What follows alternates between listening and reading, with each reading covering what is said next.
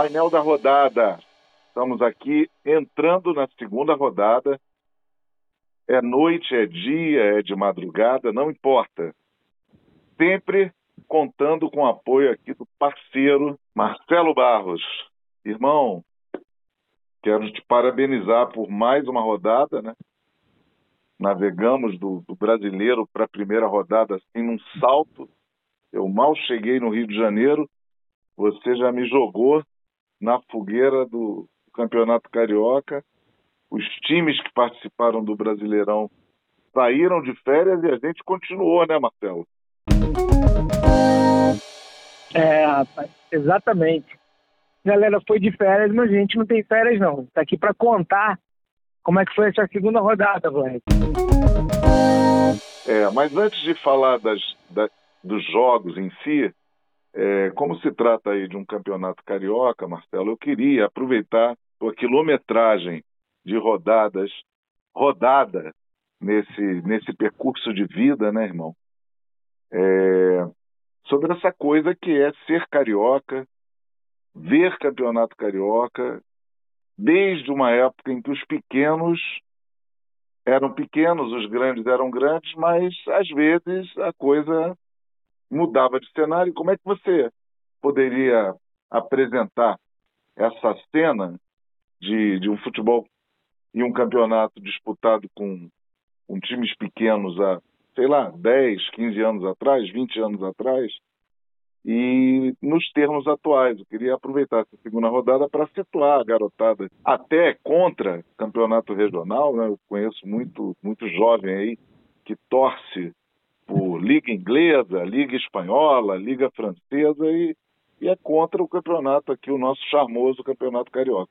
Então, queria a tua visão dessa distinção temporal entre o que era isso há 20 anos atrás, 30 anos atrás e, e o que é hoje o Campeonato Carioca, Marcelo. Dá para gente essa, essa visão, por favor?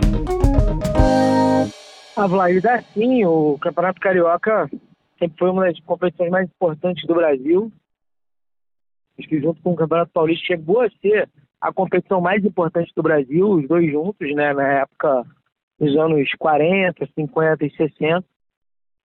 E o que aconteceu foi que é, nessa época, e até, até os anos 80, início dos 90, os times pequenos eram muito fortes, né? Então o campeonato ele era nivelado por cima, porque os grandes eram muito grandes e muito fortes. Nós tínhamos dois médios para grandes, que eram Bangu e América, que eram muito fortes, e os pequenos também eram muito fortes. Então tínhamos campeonatos dificílimos, jogos complicadíssimos, especialmente quando disputados na, nas casas dos times pequenos. Em 2000, é um, para mim é um, é um campeonato muito emblemático, porque no ano de 2000 a TV Globo assumiu o controle do campeonato. Tanto assumiu que a nossa Sérgio não valia para entrar nos jogos do Campeonato Carioca, porque tinha o selo da lá, a marca da TV Globo. Era uma credencial, até tenho ainda, até hoje, na casa da minha mãe, essa credencial, uma credencial verde.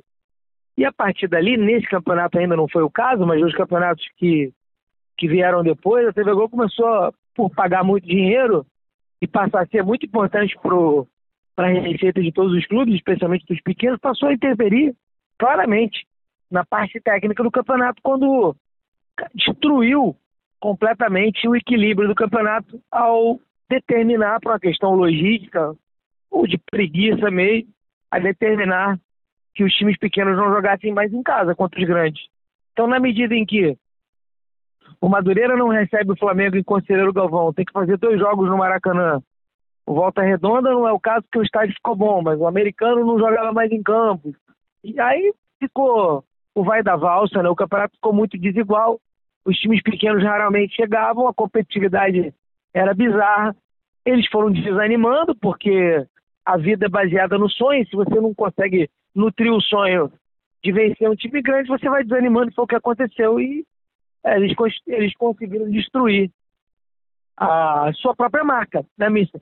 Sempre pareceu muito incoerente que o campeonato que eles pagavam a fortuna, eles mesmos tivessem destruído. Isso é basicamente o que temos até hoje um campeonato muito desigual. Mesmo assim, os times pequenos ainda sobressaem, mas hoje por uma outra razão. Uhum. Os times pequenos estão sobressaindo devem sobressair nesse campeonato também podem sobressair pela ruindade dos times grandes que não aguentaram. Ou seja, o nivelamento que era por cima, hoje é o nivelamento por baixo. Times como o Botafogo e Vasco acabaram de ser rebaixados, eles entram numa competição de igual para igual para os pequenos porque eles são ruins, não porque os pequenos são bons.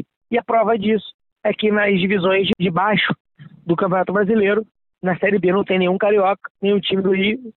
Na Série C só tem o Volta Redonda e na Série D os times do Rio são eliminados na primeira fase. Então, a falta de competitividade ela é um, um fator decisivo para o nível do campeonato.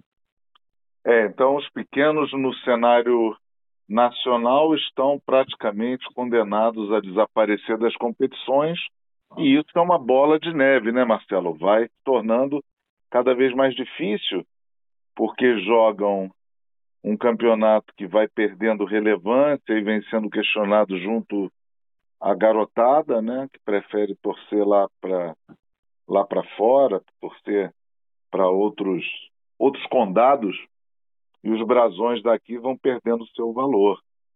Eu fico pensando como que isso interferiu é, no andamento de tantas coisas. Me lembro de, inclusive, alguns técnicos que começaram não nas suas divisões de base ou sendo exportados, mas começaram nos times pequenos do Rio de Janeiro, né? Não sei é, no caso do Renato, que hoje está no Grêmio, se ele. Começou no Madureira. Começou no Madureira, né, o Renato? É, o primeiro time que ele treinou foi o Madureira. Pois é. Primeiro... É, é um caso desses que a gente precisa destacar do peso desses times. Eu acho que hoje isso seria impossível, né? Que o, é. o Renato, a gente imaginar um técnico que vai começar por ali e vai chegar em algum lugar na primeira divisão, não sei se teríamos aí daqui para frente algum exemplo desse tipo. O Vlad, a decisão ficou ainda mais bizarra no campeonato da pandemia. O campeonato carioca está sendo disputado sem público, né? há dois anos. É impossível que, mesmo sem público, o Madureira não possa receber o Flamengo e o Vasco em Conselheiro Galvão. É bizarro isso, chega a ser bizarro. Até porque o Madureira disputou a Copa do Brasil em Conselheiro Galvão, contra o Paysandu você estava lá. É então, não faz o menor sentido. Isso não faz, Vlad, o menor sentido.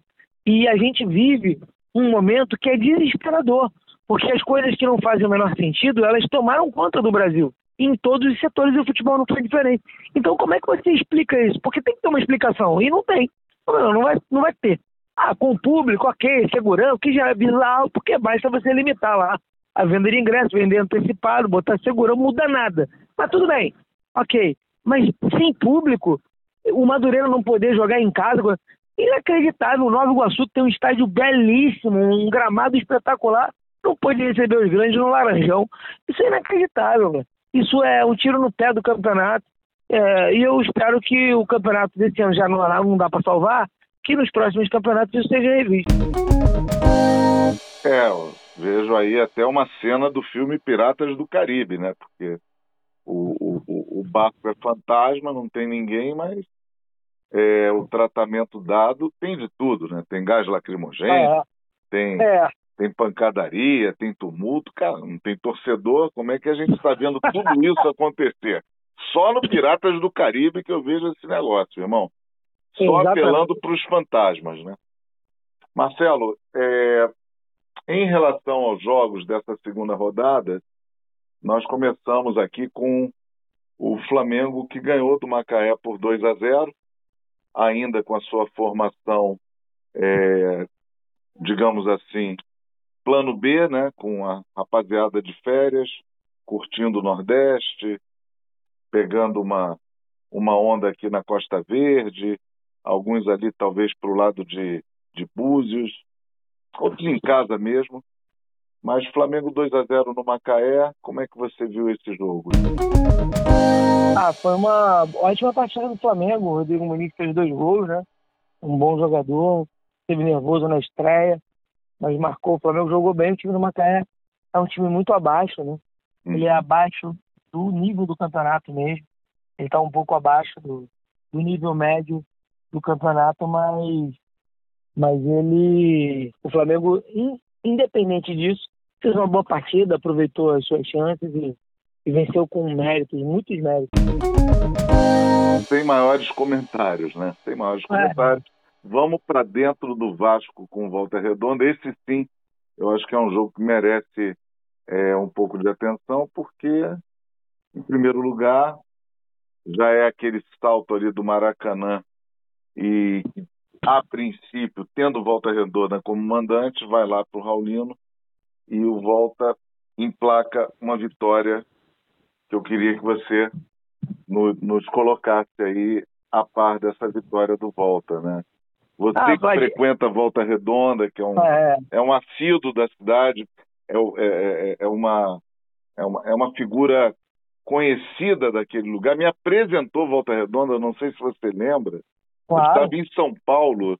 Você lembra o jogo que você me levou por um telefonema? Falou, irmão, vem para Volta Redonda. Eu estava comprando passagem, estava saindo de uma partida lá em São Paulo, falou, vem para Volta Redonda. Foi ali que eu conheci o estádio.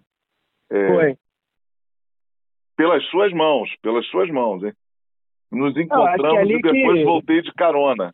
Até é, com, até com o Bessi, não foi com o Bessi? Foi o Bessi, Flávio Bessi, é. é. Estávamos juntos no carro dele. É, ali foi que tudo começou, né? A gente, a partir dali, a gente estabeleceu essa relação profissional, jornalística esportiva, né? Começou ali, naquele jogo do Flamengo na Copa do Brasil. Pois Bom, é. o, o, o, Vlad, esse jogo do Volta Redonda e Vasco é um jogo muito emblemático para mim. Eu vou te explicar por quê.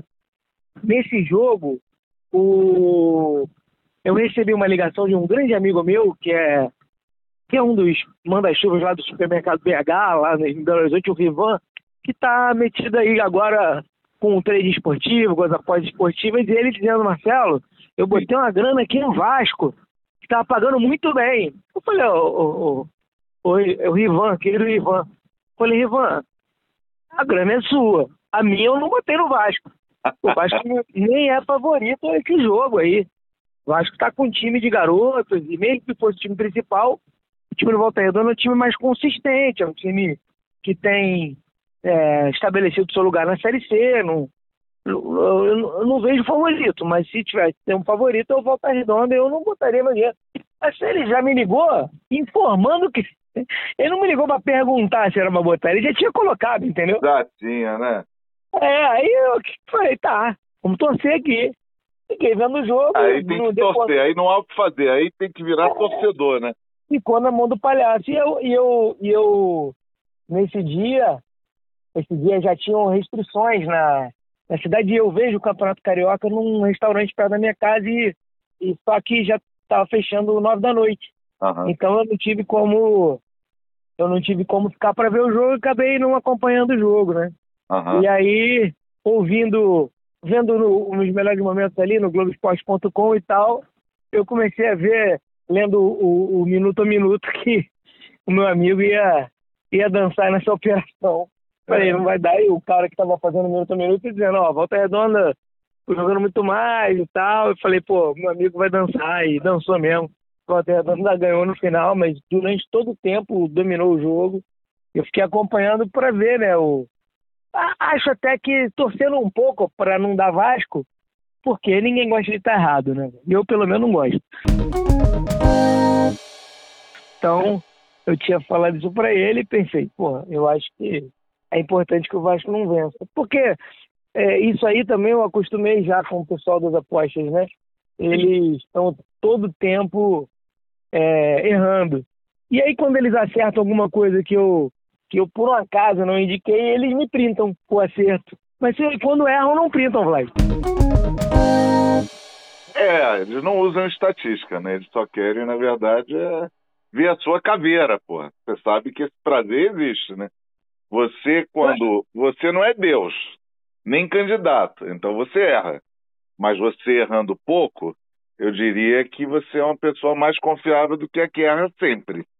E aí, é, é, é, esse, esse é o ponto. Mas a pessoa que erra muito pouco, irmão, fica todo mundo torcendo para ela escorregar na banana. Você está é. nessa posição e vai continuar nela. Espero que você continue sendo essa figura né, ilibada, ilibada que vai nos proporcionar muitas felicidades ainda com bons prognósticos, com prognósticos sérios e responsáveis que mantêm a consistência, mas não são um padrão absoluto de verdade, porque isso não existe. É, né? Não existe, exatamente. Exatamente. Agora, não dá para colocar relatório de prognóstico no, numa aventura, né, vai? Não, Ainda mais com o dinheiro dos outros, né? Não, então não, eu me não, recuso a isso, pô. Não. Você imaginar que o Vasco seja favorito contra um Volta Redonda super consistente, já na segunda rodada, com um time de garotos, é, é imaginar o, uma utopia, né, Rodrigo?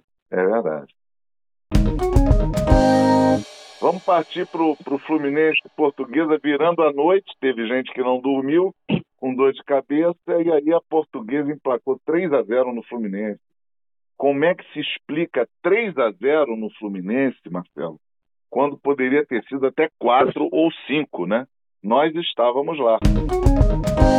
É, é verdade.